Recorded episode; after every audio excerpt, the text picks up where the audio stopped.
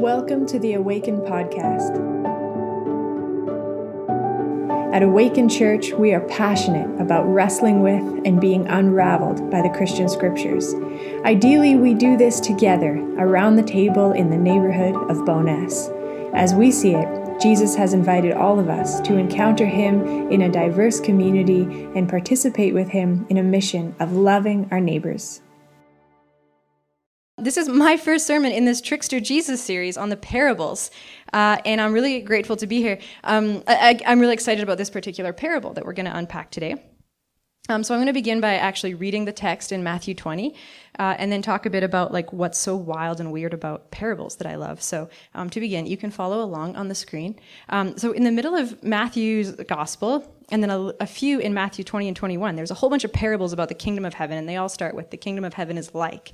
And that's kind of Matthew's big thing. Ma- uh, Mark, Luke, and John don't do that the way Matthew does.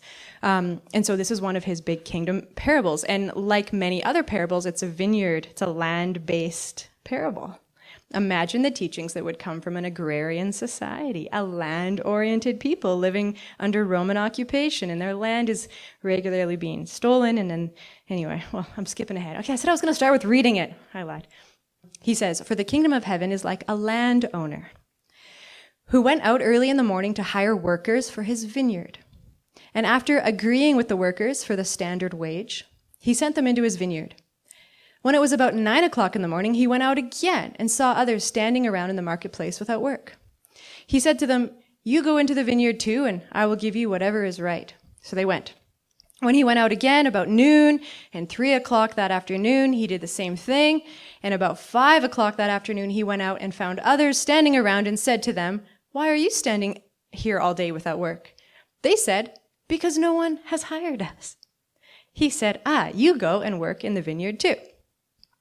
When it was evening, the owner of the vineyard said to his manager, Call the workers and pay them for their wages, starting with the last hired until the first. When those hired about five o'clock came, each received a full day's pay. And when those hired first came, they thought they would receive more, but each one also received the standard wage.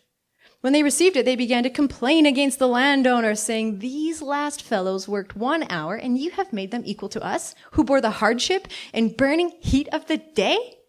And the landowner replied to one of them, Friend, I am not treating you unfairly. Didn't you agree with me to work for the standard wage? Take what is yours and go. I want to give to this last man the same as I gave you. Am I not permitted to do what I want with what belongs to me? Or are you envious because I am generous?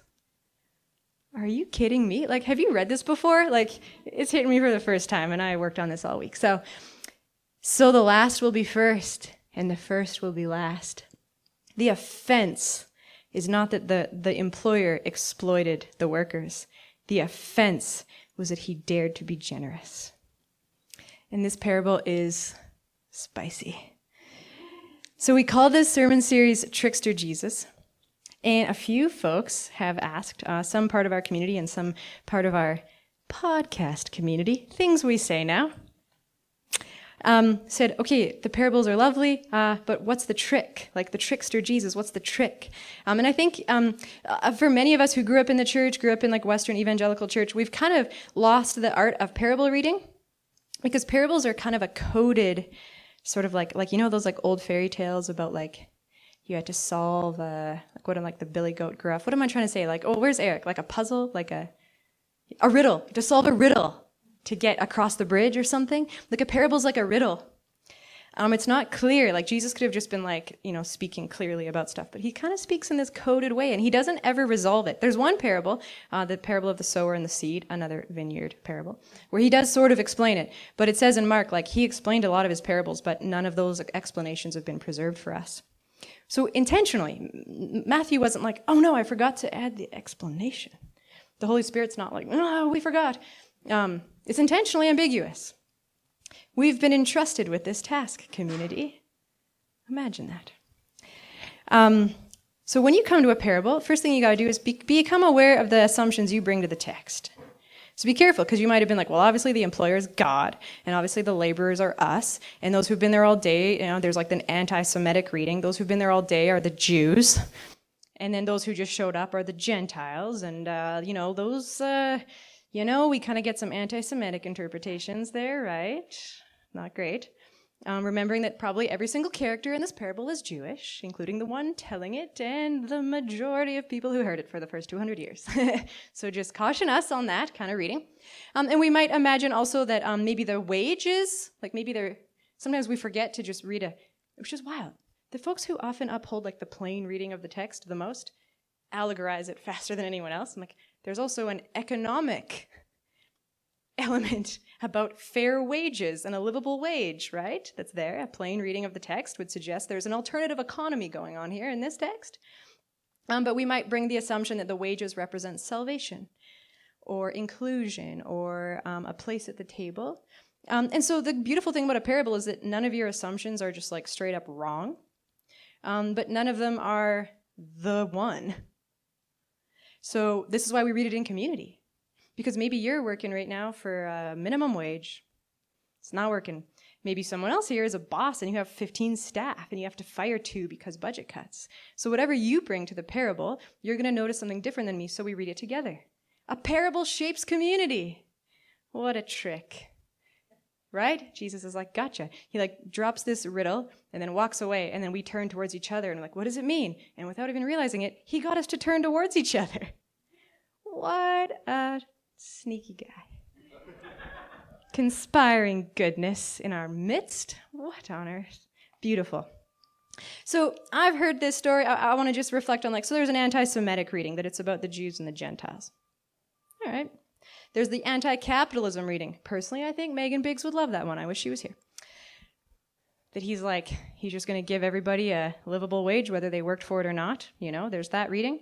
Then there's the corrupt employer reading that maybe the landowner isn't God. Maybe this landowner is some Roman soldier who, for fighting in some war, was just granted 50 acres of land that already belonged to the indigenous Galileans. And now those Galileans who used to own that land are sitting in the marketplace hungry, hoping that their oppressor hires them. And it's frustrating that the guy doesn't have like a long term staff. He's just sort of like, yeah, how about you? Cool, cool, cool. How about you? Like, there's, you know, you could read it all these different ways. Um, my favorite one, this is a joke, it's not my favorite, is the lazy millennial reading. Right? Like these lazy, good for nothing millennials sitting around all day, playing video games all day, think that they can just walk in here and get 60 grand a year? Not a chance. Work hard, pull yourself up by your bootstraps. You start from the bottom, you know? But I definitely have that, like, you know, I can feel like it's you, you, who are you in the story? Do you feel like you're that like maybe the older generation that's like do you know how hard i had to work to get this beautiful house i have? Uh, uh here here okay let's get real. When covid hit and a bunch of my friends got fired and they started just getting $2000 a month checks guess how much money i was making a month at my 30 hour week job? Like close to that. And i was like you're not even doing anything. Why are you getting the same pay as me i remembered that this week when i was reading this text i was like wait Thank you, Jesus, that my friends who lost their jobs in COVID were able to access money and still live. Oh, yeah. But instead, I was bitter and grumpy because I was working so hard, and what were they doing? Anyway, like this, we're all in this, aren't we? Every one of us is a character in this. Um, so I want you to notice a few things, though. One, I'm going to say that the lazy millennial reading probably isn't the right one because they're not laying at home playing video games or whatever and then the manager's like knocking down doors be like does anybody want to work anymore? That's not it. They're in the marketplace and culturally speaking they're standing in the place where you would go if you were looking for work. So there's a group of people who, who gather at this certain place in the market hoping that like wealthy employers will come by and hire them for the day. They didn't have like you get a direct deposit into your account every two weeks like we do. They got paid their wages at the end of every shift. That's biblical so this is a normal thing that you would go out in the morning, hire people, and pay them at the end of the day. So for some reason, uh, let's say there's 50 people there in the morning wanting to get hired. A bunch of them don't get hired. They get overlooked. I wonder why. Why would an employer be like, mm, who do I want to work in my vineyard? You you and you, not you, not you, and not you. Comes back later, and finally, it's kind of like when you're picking teams in, in like junior high for a baseball game. Who gets picked first? Who gets picked last? Everybody wants to get picked, right? Maybe you're the person that's never gotten picked. So these are not just lazy people who are, think they're entitled to like a fair wage. They've been waiting to be hired. There's a place in Calgary, I forget what it's called, but literally, which is the exact same system. Do you know it's like Workers' Corner or something? What's it called? Cash Corner. Oh my goodness. Okay. I grew up um, in Okotoks and my grandpa had a farm and my grandpa was like as Albertan farmer redneck as it gets and I bless him. He he did rodeo in the Stampede. So, you know, this is our, our time to remember my lovely grandpa. And I remember he would get in his truck in the mornings and go down to Cash Corner and get some hired hands. And sure, he might come halfway through the day. And this was a real thing. There's people out there all day hoping to get hired for, you know, they're pretty desperate and they need some cash and they're willing to do a bunch of jobs that most of us wouldn't be willing to do. And they get paid for it. And so this is a real thing. These are people who want to get hired, and for some reason they've been overlooked. Maybe they're in a wheelchair, maybe they're disabled, maybe they're the wrong skin color, maybe they're the wrong gender. There's a whole bunch of reasons why they've been overlooked. Okay? Second of all, I want you to notice, um, no, not notice, I want you to tell, this is like, I relate to both um, the laborers who've been there all day and they're frustrated that the newbie gets paid the same amount. But I also realize that in a lot of ways I'm the newbie. And so just to be real and I think one of my realities is like, I've been a pastor in evangelical denominations for coming up on 15 years of my life. I almost have my third degree in biblical studies. I'm doing my PhD in England. And I think of this past summer, a guy who just graduated, he's like 22 years old, got hired full time lead pastor at another church in Bowness. And you better believe part of me was like, I'm sorry, what? Do you know how hard I've had to work? And it's a more conservative congregation, and I probably wouldn't be allowed to preach there. But this guy was my student. That's wild. That's wild, right? And so absolutely part of me is like, he has a pension? Are you kidding? I had to learn Greek, Hebrew, Aramaic, French, German. I'm still, but anyway, and so I get that feeling of like, wow. Um, but then I also think of women who are like 20, 30 years older than me who've been associate pastors and women's pastors and young adults pastors for decades. And then some lady with a tattoo walks into Awaken three years ago and gets hired as a lead pastor. I wonder what that's like for her, because if it weren't for her labor and her steadfastness and her constant grace and forgiveness, um, there probably wouldn't have been an imagination in a younger congregation for someone like me. So I relate. And, and that's in the pastor world. I think all of us fit into this story one way or another. Right? Feel it? Okay. The other thing I want you to notice is, again, it's a vineyard. Vineyard's a huge thing in our Bible. I, you, we cannot overstate that. Like, it's going to be one of the dominant themes in the entire Bible. Genesis begins in a garden to Revelation ends in a garden. This is not some farmer like my grandpa Ken who just needs a couple guys to help him, like, castrate cows. I don't know. Oh, that was a, I don't know, brand, I, build a fence, whatever. Like a date, like a task, a labor thing. That was weird. I, that was off script. I'm sorry. I was just trying to remember memories with my grandpa, and there some stand out more than others. The three main economies in like this part of the world at this time is wine, vin- viniculture, grain, and oil and olive oil. Like these are the three main economies of the nation. Like these are the three economies that generate the most wealth for the entire nation. So in Canada, the equivalent would be oil and gas, lumber, all the big trees in the world that are left are both basically here and in the Amazon. And grain. Um, and then in fourth place, we're probably uh, thinking just of Alberta. What do you got? Alberta beef. So us and Israel are not that different. Wine, olive oil, grain, sheep and cattle. That was in ancient Israel. Canada, oil, not olive oil, but other oil. Lumber, grain, and beef. So this is, imagine this story is like the CEO of Shell needs to hire some people we don't have any fear in that situation that the CEO of Shell is like strapped for cash. And so imagine this is vineyard. This is their main economy. This is a, a, a big one. Like this is like if you work in vineyard industry, you're probably okay. So that's important. Um, the vineyard industry was at the center of life in Galilee. In Jesus' day, the Galilean Jews were primarily agrarian people who worked for land owned by Roman oppressors land that would have been theirs at one point, that would have been taken from them because that's what happens when empires conquer and colonize. Um, and then they would have to go and work for their landlord on land that was previously theirs. And then they would pay taxes. and so there's also an, a socioeconomic thing between the occupied and the occupier. That's a reality in the days of Jesus. We learned yesterday in the blanket exercise that there's a diamond mine called De Beers, and it's maybe the biggest in the world. And it's in Canada. What? I didn't even know we had dime. I should have known. I don't know. And apparently, in order to work at this diamond mine on indigenous land, you have to have a grade 12 education. But there was like an incident to do with the mine that damaged the school, and it wasn't rebuilt for like 20 years, so no one in the community could get a high school education, so they couldn't get the job.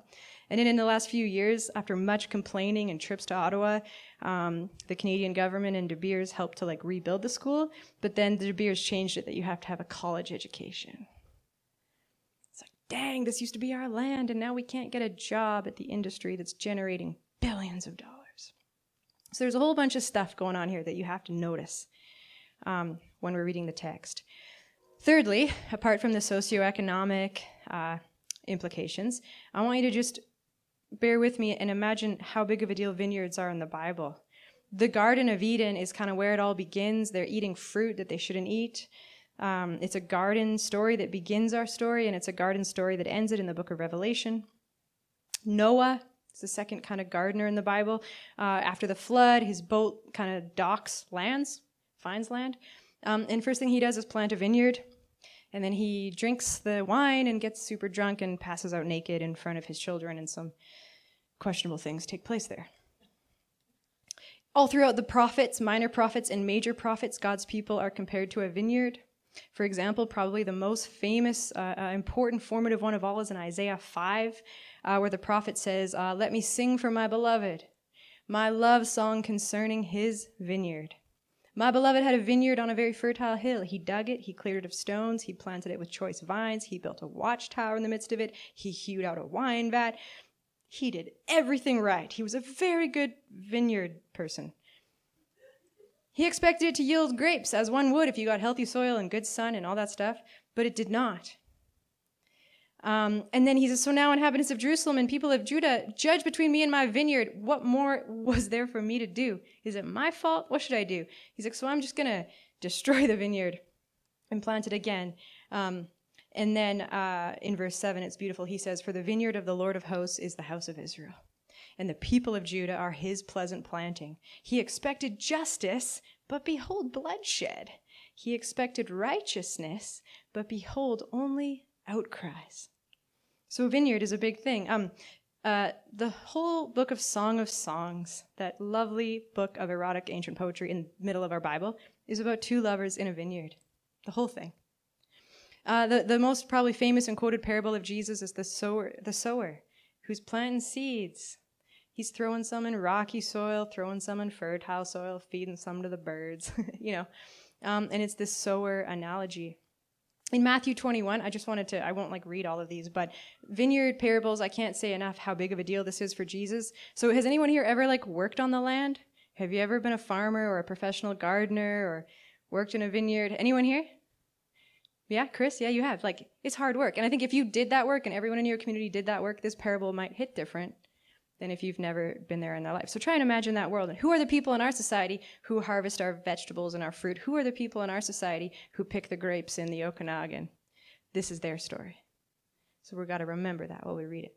Okay. So um, in Matthew 21, there's a beautiful parable of two sons who went out to a vineyard. Uh, later on in 21, there's a parable of wicked tenants who, you know, this vineyard that the owner worked hard for and people mistreated the workers. And vineyards are a really big thing for, for, for Jesus and, and for Christian people and all of God's people since the beginning.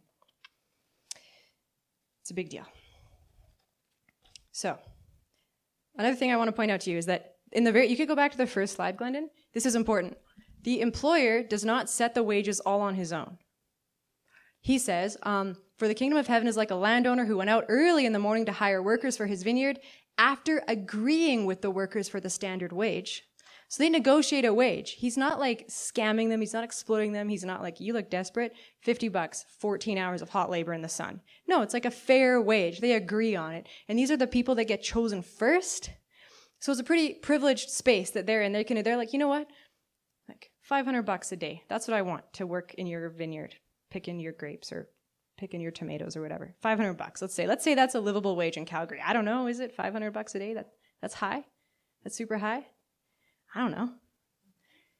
I rent in Bowness. I don't know.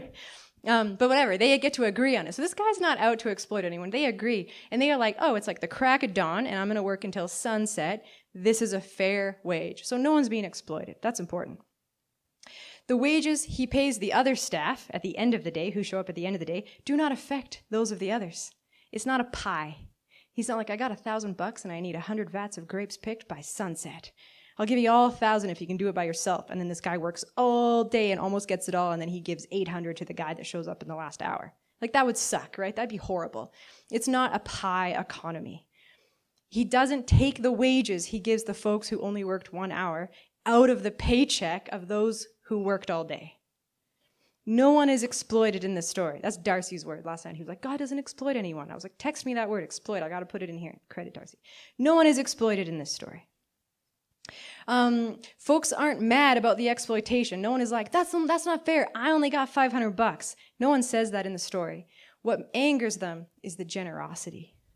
They're mad that the employer would dare to give the same wages to the people who only worked one hour or two hours. So, it's a powerful story.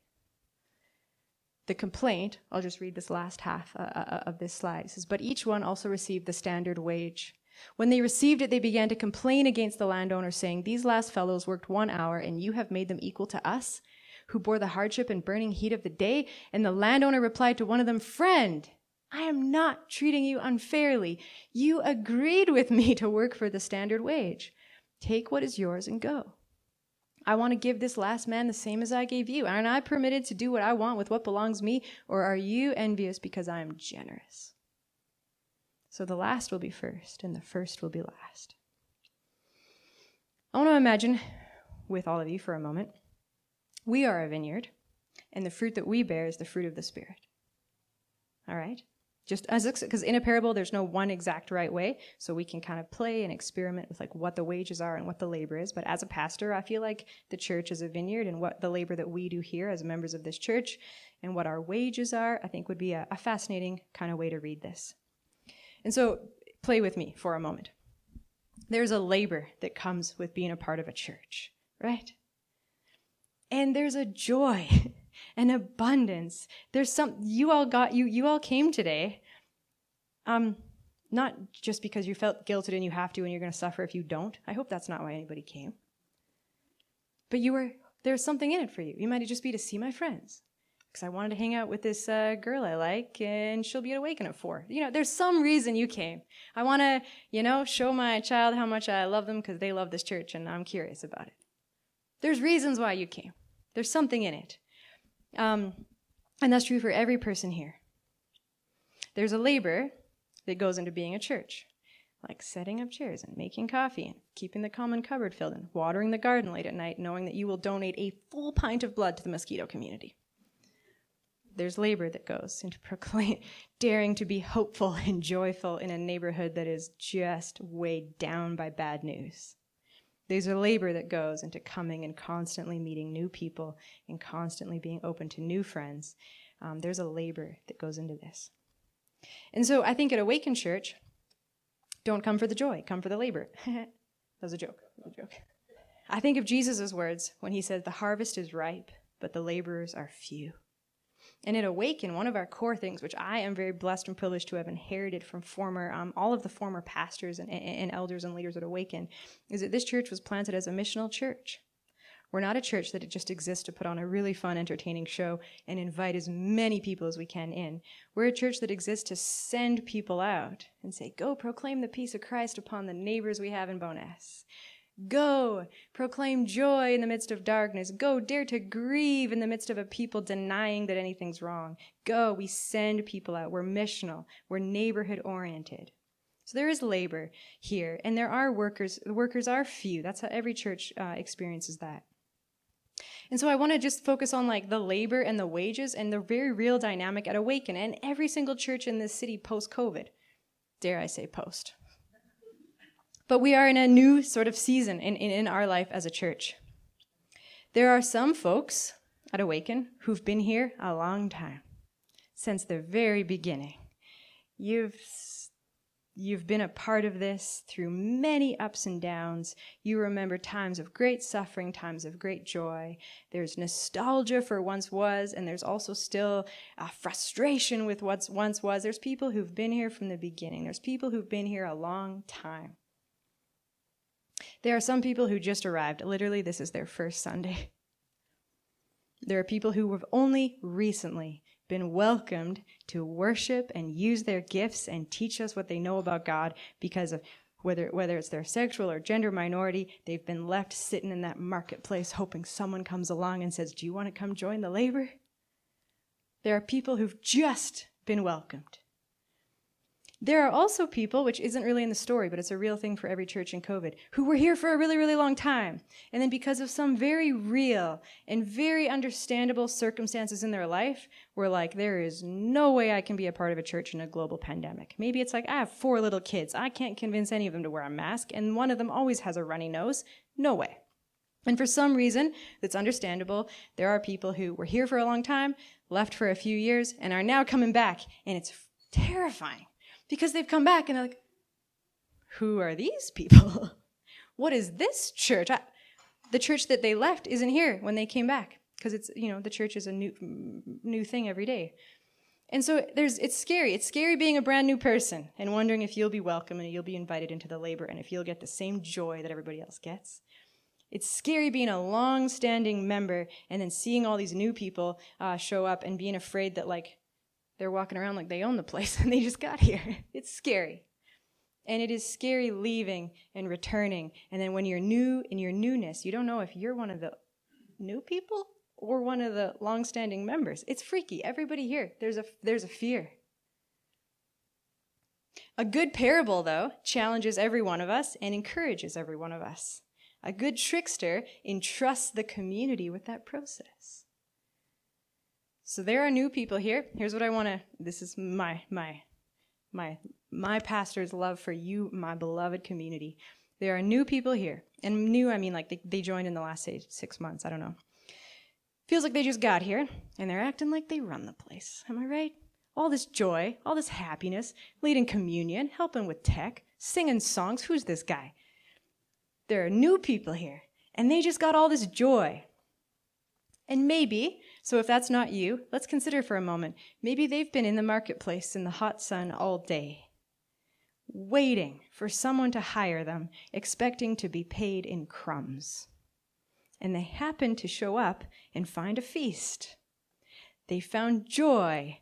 They found a place of belonging. They were invited into the work, and they never thought that was possible, and they can't wait to sing and dance and join the feast. Do not be threatened by the generosity of our God. There are long standing members of Awaken, and they're just getting their grounding, they're just catching up. Uh, they were maybe less involved in COVID and they had a very good reason to be, and they're here again. And if that's you and you feel that way of like, oh, I left and I came back and now I'm one of the new people and that's freaky, I want you to know you are worthy you belong here, absolutely. This, at least as much as you did three years ago. This is your home. This is your home. This is your home. And your presence here, your courage, your labor, your faithfulness is a gift to all of us. I know it's disorienting. I know it's scary to come back and suddenly feel like there's new people welcoming me, asking me how I found Awaken. I've been here for 14 years. You know, like it's scary. And I get that and I see that. And I just say, thank you. I know you and I know that's scary. There are also a few people here who like never left during COVID. They've never left. They've just like rolled with the the punches and like for for whatever reason, for whatever reason they had access to that ability to like stay present. Um, they worked really hard. They did a lot that went unnoticed. They tried things during the pandemic that failed. And then they kept trying new things. And they were lonely in that big field all by themselves for those two and a half years. And maybe you have got the impression that some of those folks seem hesitant to join in the joy. And I want to encourage you, church, to be patient with them. I suspect they're just as afraid as everyone else that there might not be enough that this might not be a community with a big enough table. They're like, I worked so hard all the time. Hey, I'm really scared that another pandemic's going to hit and shut the whole thing down, and I'll, uh, once again, everything I built comes crumbling down. There's a fear. There's a fear of change. There's a fear of not being welcomed. There's a fear of there not being enough. There's a fear that your joy means maybe there's no room for my joy. or I don't get your joy, and does that mean I don't belong here? Every single one of us is longing for that generosity, longing to be picked, to be chosen, to be hired. And here's what I know as your pastor there's enough joy for all of us. We aren't competing with one another. There is no rank. There are no promotions. Dare I say, God is not a capitalist. God is outrageously generous. It's offensive. It's dang near wasteful. He's not rewarding you more joy because you toughed it out longer than everyone else. He's not rewarding you more joy because you're like, I don't know, a new fancy thing and we don't care about the familiar faces anymore. None of that. That parable of the sower I mentioned before, it's one of my favorite parables because you got like, you know, he throws seed in all these places and it's like some of the seed was in a rocky soil and some of it dried out and some of it got eaten by birds. And the sermons I've heard all my life is kind of like, which soil are you? Are you a rocky soil? Are you fertile soil? It's hilarious because it's like soil cannot change itself. Imagine the soil out there is like, shoot, we're too sandy, we'll try again next year. That's not the soil's fault.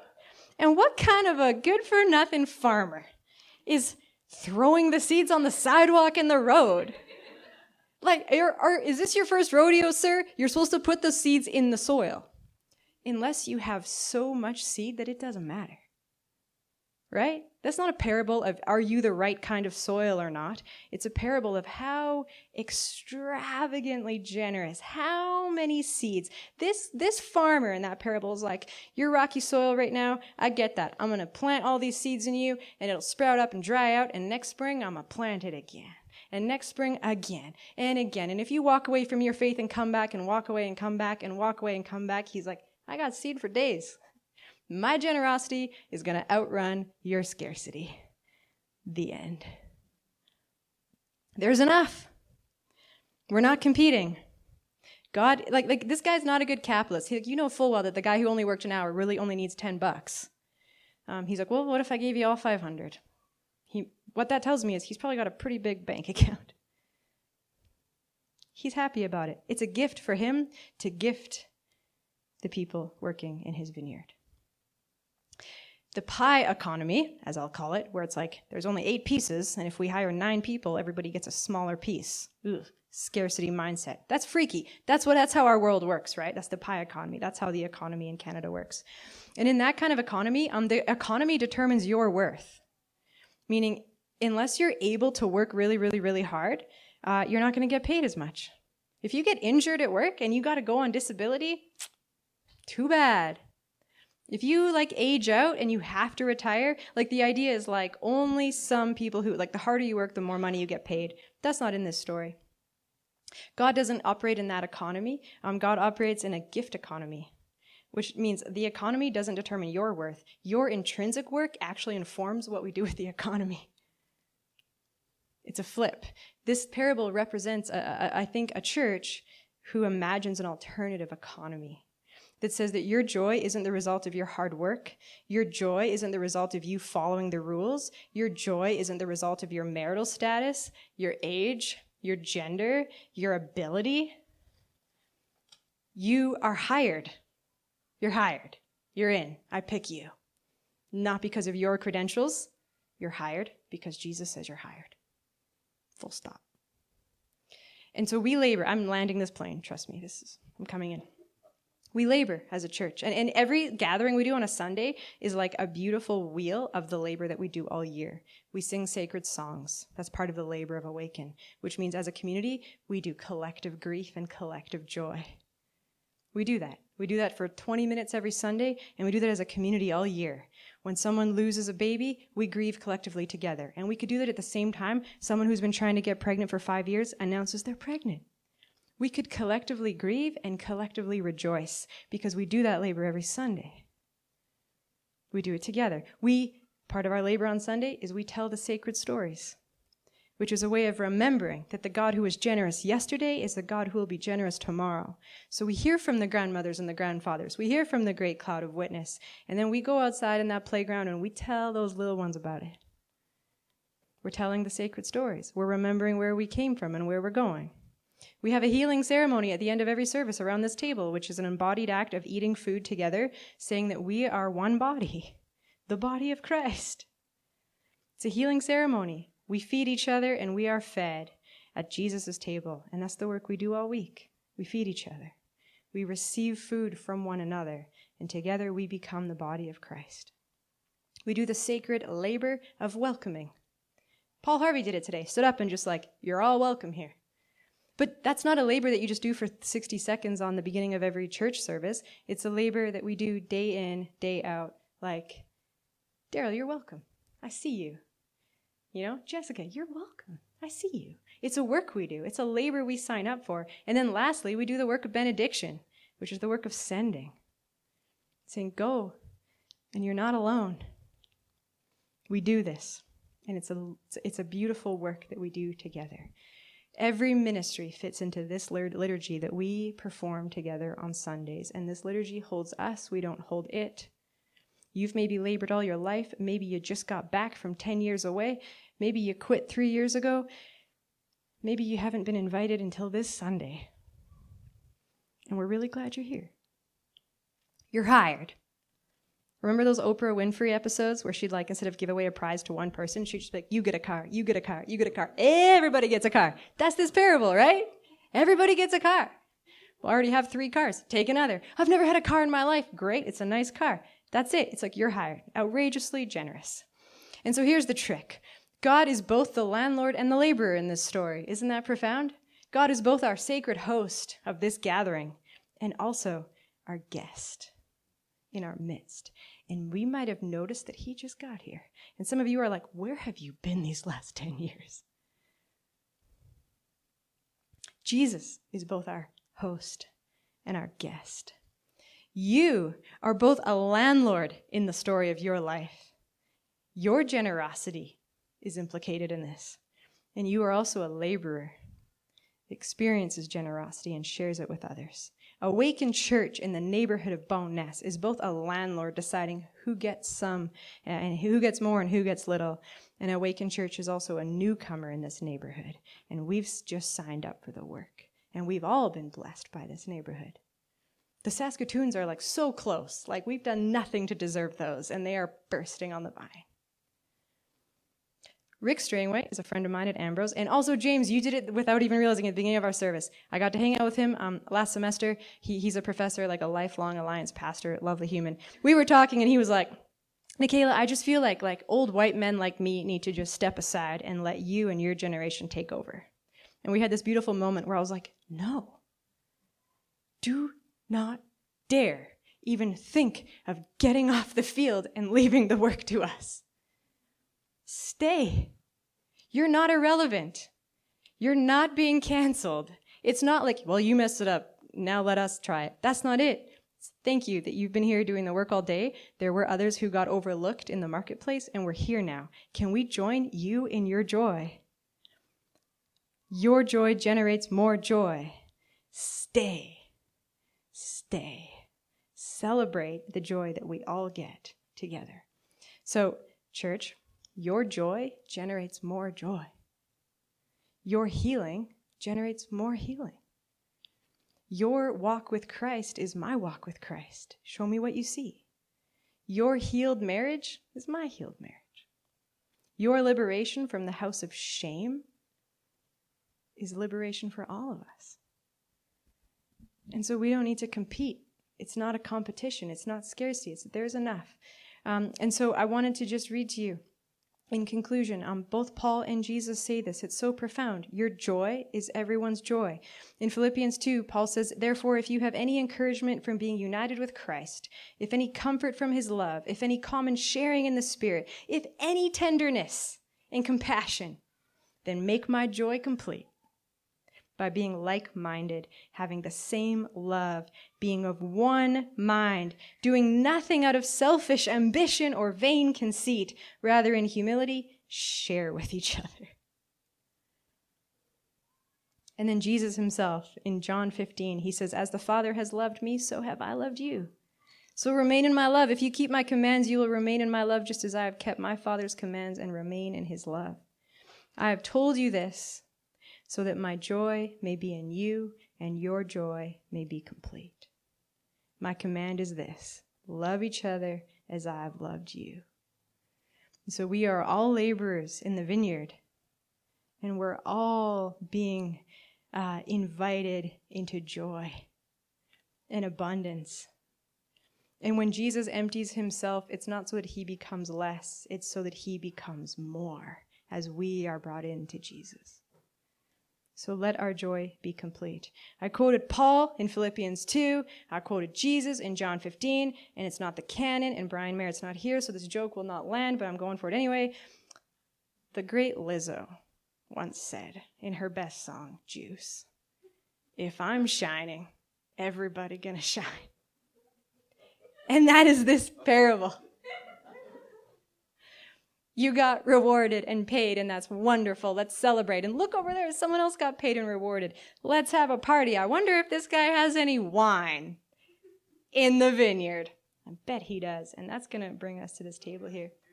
I'm going to close in a prayer, and then Sarah's going to come up and invite all of us to this beautiful table. And whether it's your first time or not, whether you believe in any of this or not, uh, whether this is your whole life and you love it so much you never want it to end, um, all of you are welcome to this table at Awaken. Um, so Sarah's going to come lead us in that, uh, and I'm just going to close with this uh, prayer for you, which is inspired in part by the liturgy book Every Moment Holy. And I hope this um, resonates with you as a prayer for awaken. Okay. Uh, loving God, Father, Son, and Holy Spirit, between what was and what will be, in the very is of now, let our hearts be surprised by, shaped by, warmed by, remade by the same joy that forever dwells within and radiates from your heart, O God.